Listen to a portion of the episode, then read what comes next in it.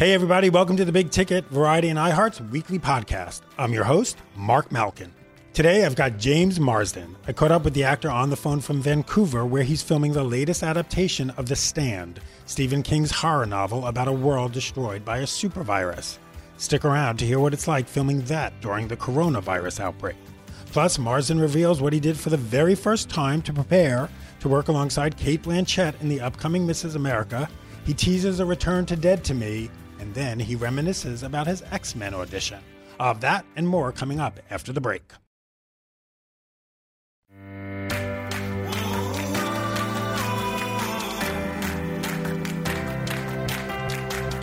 Welcome back to the Big Ticket. Here's James Marsden.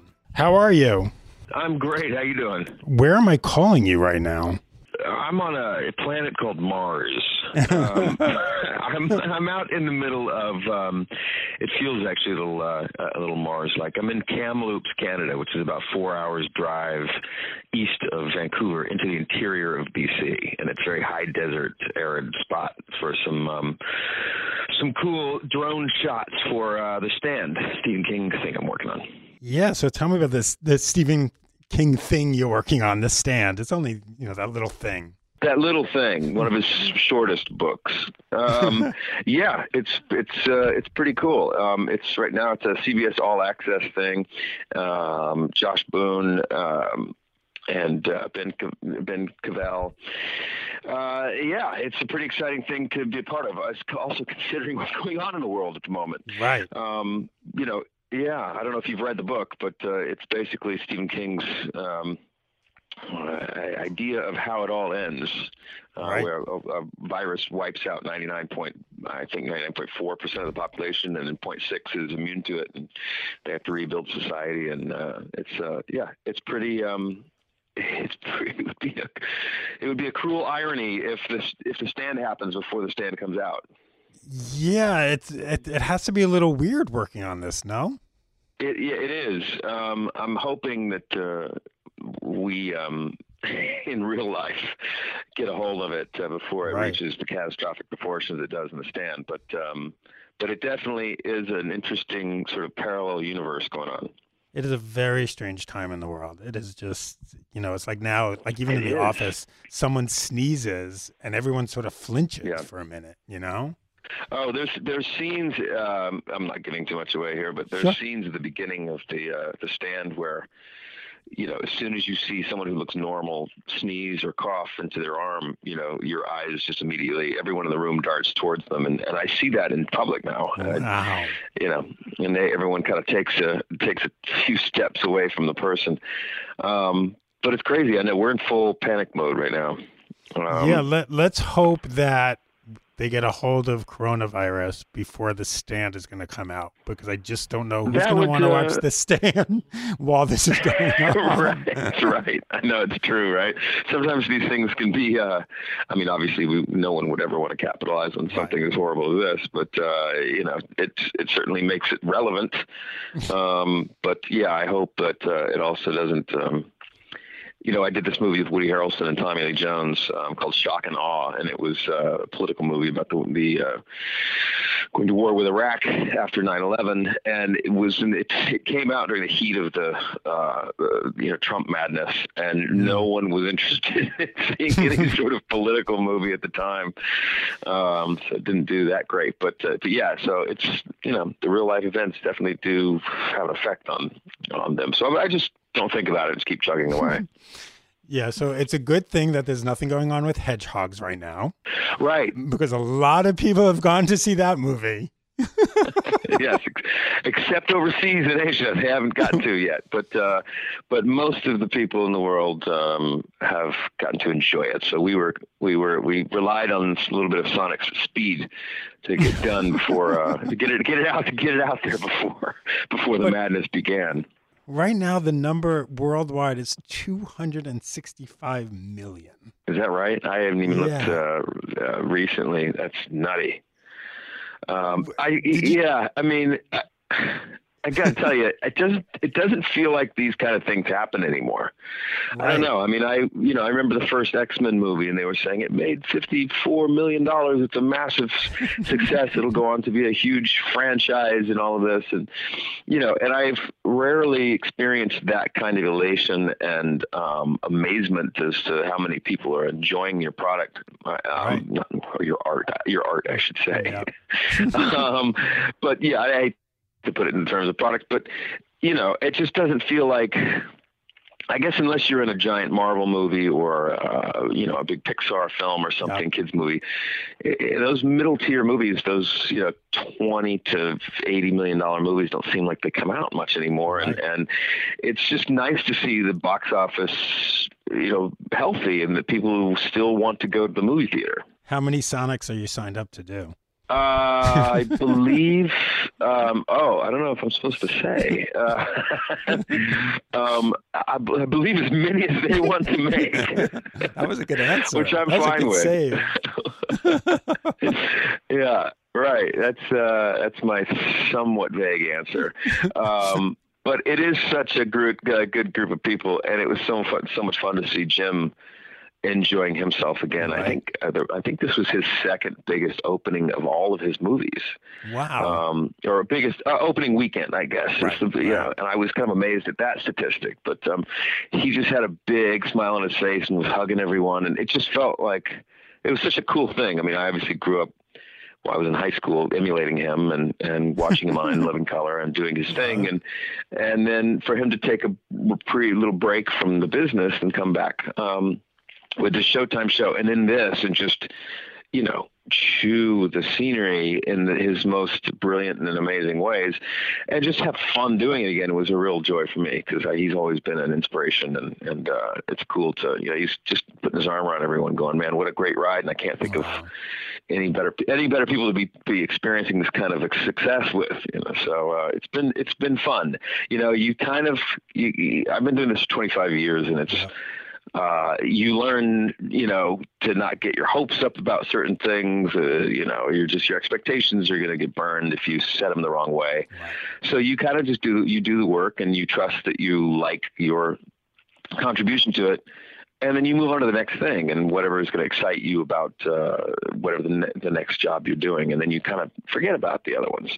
Right. So when something like this happens, it's like, man, this is a you know global big big success and um, it's cool. It's it's a fun, it's a good wave to enjoy the ride. You know, it's um, yeah, you don't expect it to always be them to always be that way, but when they hit, it's a good thing.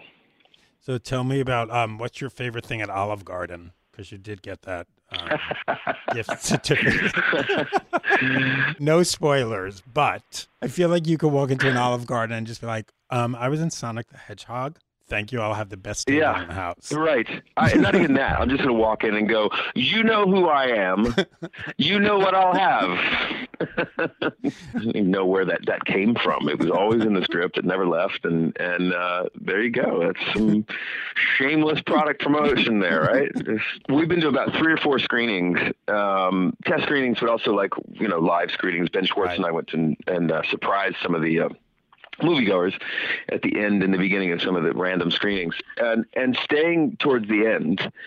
Um, the Olive Garden joke when I don't, I don't want to ruin anything, but like when I, you know, the bit with the Olive Garden towards the end of the movie, right. every time gets the biggest laugh of the movie. Every time. it's the biggest laugh of the movie. You can count on it. Uh, so it's just like you know, it's another thing. You watch the movie and you you think certain jokes are going to be the ones that kill, and you're always wrong. so it's just uh, you know you don't you lack objectivity when it comes to these things sometimes. So not so funny, more um, seriousness. Mrs. America. Right. Phyllis Schlafly. Yeah, my goodness. Oh boy. Oh my goodness. right. Remind people who Phyllis is. So Phyllis Schlafly was a, um, a, a extremely conservative um, Republican advocate um, back in the uh, time of when uh, yes, Gloria Steinem and Bella Abzug were, were um, hell bent on ratifying the Equal Rights Amendment. Yep. And she was doing everything she could to stop that from happening because she believed that a woman's place was. Um, being a homemaker and raising children and not getting drafted to war, which was another big uh, uh, component of her argument. Um, and um, one of her more powerful allies was uh, an Illinois congressman named Phil Crane, and that's who I play in the show. And uh, mm. he was known as the conservative Kennedy. Um, he was uh, he's very very intelligent, very charming, um, but very very conservative. And uh, he um, uh, they kind of helped each other w- with their agendas and um, and their objectives uh, in the middle of the equal rights movement. And mm-hmm. so I can't.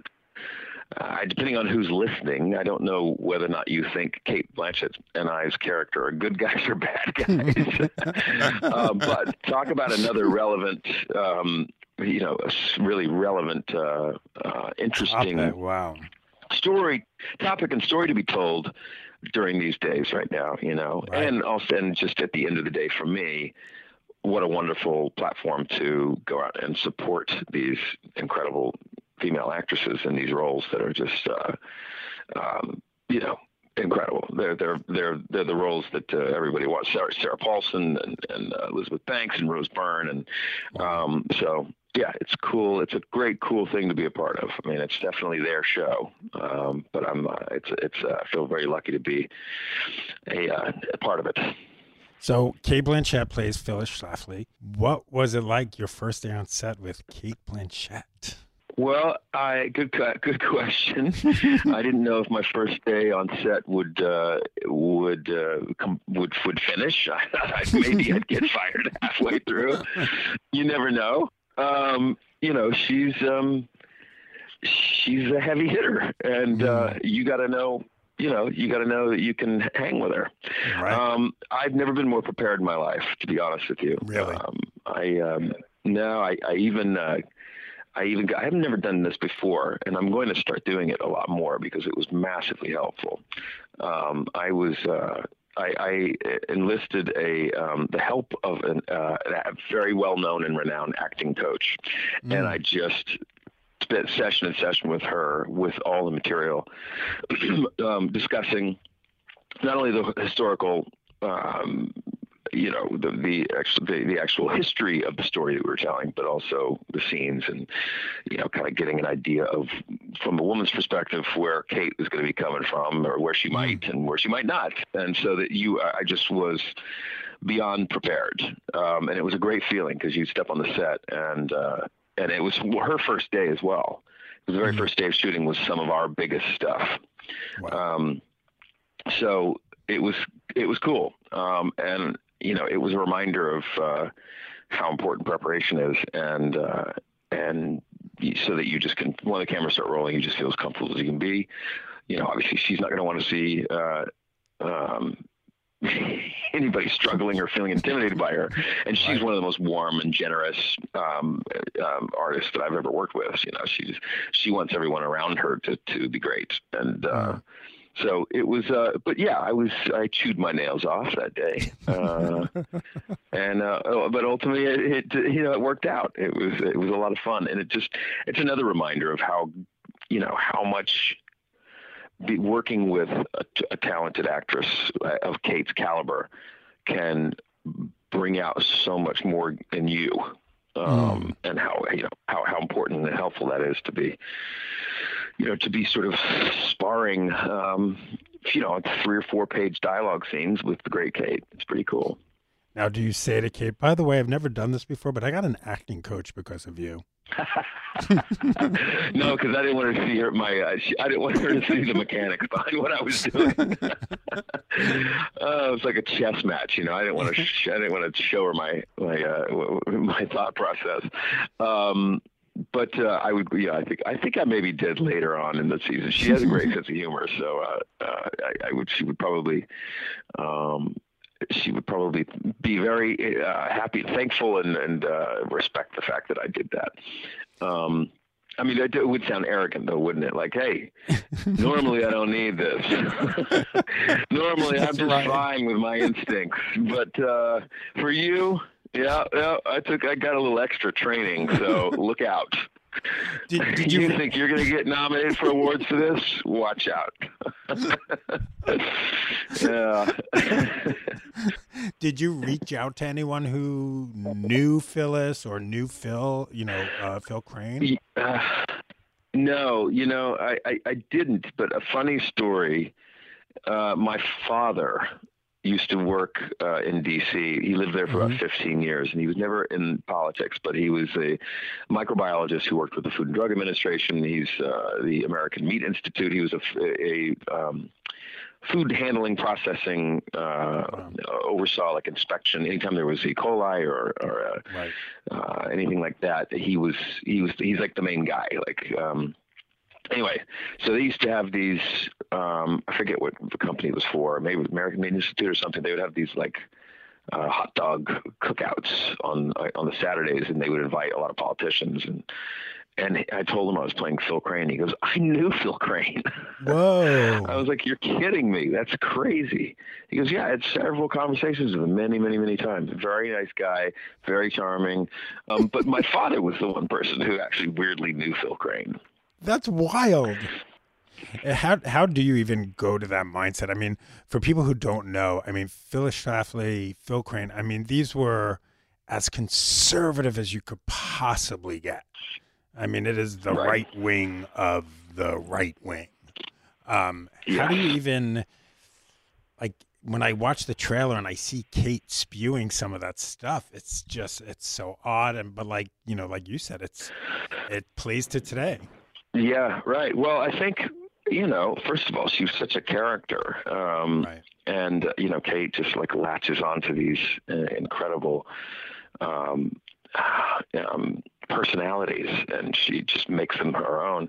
Um, I think it's just great to have, you know, someone as great as Cate Blanchett to be playing, you know, the um, the antagonist, you know, to be mm-hmm. like in some regard. I, I don't think this is a you know straight up good and bad people kind of thing, but mm. it's it's certainly a really intelligent way to hear the other side of the of the argument, mm-hmm. um, and um, and where that came from, and you know, because there are some r- really convincing arguments that she has in the show, uh, like okay, well that that kind of makes sense. Uh, that shouldn't be without equality uh, in the in the workforce or uh, or anywhere between men, men and women. But um, you know, it's it, it's an interesting way to present the argument of uh, of what was going on, you know, in the in the early '70s and led up to the right. you know, '80s, obviously. Um, having Cate be the one who's um, uh, you know, there's there's moments where you kind of go, ah, I I I don't, I might be mixed on this. I might be split right down the middle on this. Um, to, you know, and ultimately, you know, we we see that. Uh, it's it's it's not it's not a good thing. Um, but like you know, I you know I I get certain simple things like you know there shouldn't be you you shouldn't be um, um, we shouldn't be uh, dis devaluing women that do want to stay home and raise their kids and be a homemaker and do you know that that that's um, obviously uh, that's a, an incredibly difficult job and, and um, an important one and and um, but we should not be we should not uh, uh, limit them to that. Right. They shouldn't be forced just to know, do that. Right. Exactly. Yes. Um, and uh, and that's something that we continue to evolve towards, which is a, good thing, right? That uh, um, ultimate uh, equal opportunity, and and um, and it's right now. Obviously, it's this something that we talk about quite a lot in um, um, in these in these days. Now I'm going to take another short break, but when we come back, Marsden talks about the 20th anniversary of X Men. You won't believe what he did for his audition. We'll be right back. I've got one word for you Tom Cruise. On this new weekly podcast, Meeting Tom Cruise, we're going to talk about Tom Cruise. We're going to talk to people who have met Tom Cruise. Why? Because Tom Cruise is the greatest movie star of all time. Is he, though? Shut your mouth. Everyone who has met him has an amazing story to tell. And that's where I met Tom Cruise. Tom Cruise. When I hear the bathroom door open and it's Tom Cruise. Hey, everybody, I'm Jeff Meacham. You might know me as Josh Oppenhol from TV's Blackish, and I'm here with the goose to my Maverick. Hey, I'm Joel Johnstone, and you might know me as Archie on The Marvelous Mrs. Maisel. And I'm Alec Lev, and you might. No, no one knows you from anything. Listen, we love Tom Cruise. We are inspired by Tom Cruise. But while we live and work in Hollywood, we've never actually met Tom Cruise. So we're going to talk to some people who have, and maybe one of them will lead us to the man himself, so we can have our own stories of meeting Tom Cruise. Does it really have to just be about Tom Cruise? Shut up! Why are you here? Listen to Meeting Tom Cruise on the iHeartRadio app, Apple Podcasts, or wherever you get your podcasts. Welcome back. Here's more of James Marsden. So now let's talk uh, Dead to Me. Are you coming back or what? Everybody Yeah. wants to know. so you got the ones that we could talk about out of the way, right? Now he's just gonna- now he's just gonna laugh. I uh, yeah, your imagination is going to have to run wild uh, if you you try to uh, figure out if and how I would come back. If you know how the first season ended, Uh-huh. um, but uh, but yes, I'm uh, I have. Uh, I've been I've been I've written in in blood that I I'm not allowed to. It's, it stays in the vault. Right. You can't even say if Um, you were on the show originally. Uh, right, yeah, exactly. Um, it's that's the death time we live in nowadays. There's too many spoilers out there. But it was such another. That was another surprise. I, I not that I didn't think it was going to do poorly. I just it was something that I, I did right on the heels of Sonic. Right. and I was so tired. Uh, um, no one wants to hear about actors complaining about being tired, but I was. Um, acting is the hardest job in the world. and People don't realize it. Um, no, but I would, you know, I hadn't been home and I hadn't seen my my kids for a while, and uh, they said, "Hey, there's this show that Liz Feldman, and I'm a fan of hers as a writer." Um, and they're interested in you for this role in this this show with uh, with Linda and, and Christina, and it'd be you know two months if that. Um, it's in L.A. and here's the character. Here's the first couple of scripts. Are you interested? And uh, I was like, oh, this seems like so fun. And I have a I have a real interesting way of uh, take on playing this guy. I know I'm tired, but at least I'll be in L.A. Let's go for it. and and again, another one that was like, who knows? There's so Right. much content out there right now, and so, So many uh, platforms. Yeah, there's so much TV. It's great because you know there's something for everybody, and you can watch it whenever you want. Uh, If it's Netflix, right? You can Right. you can stream it when, whenever you want, and and um, it's so accessible nowadays that you can you can actually get to most of the content. But Mm. but it, it does make you kind of go, who you know, who is there enough people in the world to watch all of these shows that are being made? I, there's Right. so much I haven't seen. So So it's always a surprise when something like, you know, that came out and got shot out of a cannon. Everyone was like, "This is the fa- this is the best show. This is my favorite show on Netflix." And um, so and then, again, another surprise, which was pretty cool. Um, and as for the second season, um, you know, I, if you probably did some snooping around on the internet, there may or may not be some photos of me somewhere doing something. on set. I don't know, um, but in what capacity, I won't be able to tell you. Let's take a little trip back to two of your classics. First up, 20th anniversary of X Men this year. 20 years. My gosh, yeah, that's, that's it's beyond comprehension for me. Do you remember your 20 first day on set? uh, I do. Um, but most mostly, I remember the first day in the costumes. Mm. The um, that I think that actually was the first day of shooting. To be honest with you, Mm. we were at the base of the Statue of Liberty in our full one-piece black leather X-Men costumes. That um, the leather had not been worn in yet, so we're we're we're meant to be vaulting over this wall, you know, very a- athletic in a athletic superhero style, and neither one of us could get over a like two and a half foot wall um, because the uh, the suits didn't allow from for much uh, bending of the legs and of the body anywhere. So we we we just there's video out there of Hugh and I just kind of falling on our face on this cement wall, and it just it was like wait oh god these are we these are the superheroes. That's Um, amazing. Um, yeah, it's, it's pretty funny. Uh, so with the magic of movie making, uh, eventually we we looked pretty cool, but. Uh, that first day, we, did not feel pretty cool. Did you have to audition for the movie?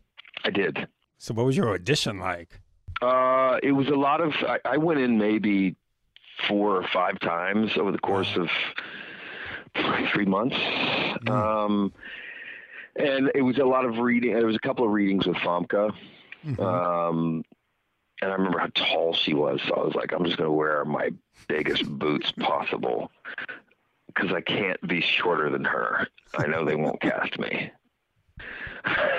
So you came in a pair of stilettos. Oh yeah, I came in a pair of stilettos with the, you know, uh, yeah, with an apple box, uh, t- t- duct taped to both foot, both feet. Um, yeah, I- remember also wearing a like a tight fitting T-shirt, and uh, I remember going into the bathroom before the auditions every time and locking the door and putting like paper towels down on the floor and doing push-ups as many No. push-ups as I could No. and like uh, doing like arm curls in the mirror to get like my you know just to kind of get a pump on. Because at the time it was like there hadn't been really any superhero movies other right, than right. Uh, I mean like Batman, the original Batman with Michael Right. Keaton, and then you know the the ones that followed. But uh, yeah, Phantom. I mean it wasn't. This is like a new take on the on the genre, and it was you know Bryan Singer's take was let's make this as kind of real and uh, with very important themes and and kind of you know dark as possible. And there's no you know goofy spandex costumes and. Um, I don't know. I just was like, I didn't know what that entailed. It's like I just got to, Mhm. I, I, I got to look like I'm in physical, good physical shape. So I was just, I was working out in the bathroom before the audition. Wow, I love that story. yeah, The Enchanted sequel. When is it happening? Because um, you know, apparently there was a meeting. Yeah, there's yes. I keep hearing things surface, and it feels like you know it's trying to get some traction. Um, I know Bob Iger just left Disney. I don't know if that affects it at all, but it is a little bit of a. Um, you know, we didn't do the sequel to, to Enchanted back in the day. I mean, obviously, it was a massive success, but I was always confused why we didn't do it back in the day. Uh, back in whatever 2007, I guess, when the movie came out Right. to announce a sequel. But there was a whole um, changing of the guards going on at Oh, Disney, right. and uh, at the time. And it kind of fell through the cracks, I think. Sadly, because it, it would have been a, uh, an immediate green light nowadays. Um, so I think they've been trying to resurrect it, and I know there's interest there, and I've heard that the the Schwartz and the Menkens are talking, and uh, um, and Disney and Amy's interested, and I'm interested, and uh, I mean it would just be so much fun. That was like the most fun I've ever had on a movie. It was it was a role that uh, I just enjoyed. Uh, you know, I went to set every day, grinning from ear to ear, playing this dope, um, who's just an unabashed uh, romantic, Right. and um, loves the sound of his own voice. Um, and it was just like one of those roles that you read and you go, "I got this," you know. Um, sometimes, sometimes you, you know, you you you read a role and you're like, "Okay, I really want to get this right." I just it's a really challenging role, but up until the day you start shooting, you're like, "Okay, well, what choices am I going to make?" And what you know, I day one is tomorrow. Once I start, once I figure out what this guy looks like, sounds like, and what his, the choices are going to be, you're kind of locked in. And um, Prince Edward was out of the gate, like, oh, I know exactly who this guy is. you know. um, so I hope we get to do it. I mean, before we, uh, you know, pretty soon I'm not going to be agile and young enough to be jumping around on top of buses swinging swords. Enchanted wheelchairs. They would. They would have to write it into the script. Um, but hey, I'd be down for it. Enchanted wheelchairs. Well, Mr. James, thank you for this. This is great. I'm going to let you get back to work, yeah, of course. and um, hopefully I'll see you soon. I hope so too. It's been a pleasure, and I, I thanks for taking the time out. You got it, buddy. That was James Marsden. Thanks for listening to this episode of The Big Ticket. Coming up next week, Shania Twain. And of course, don't forget to follow me on Twitter and Instagram at Marc Malkin. And for all the latest breaking Hollywood news, go to variety.com. See you next time.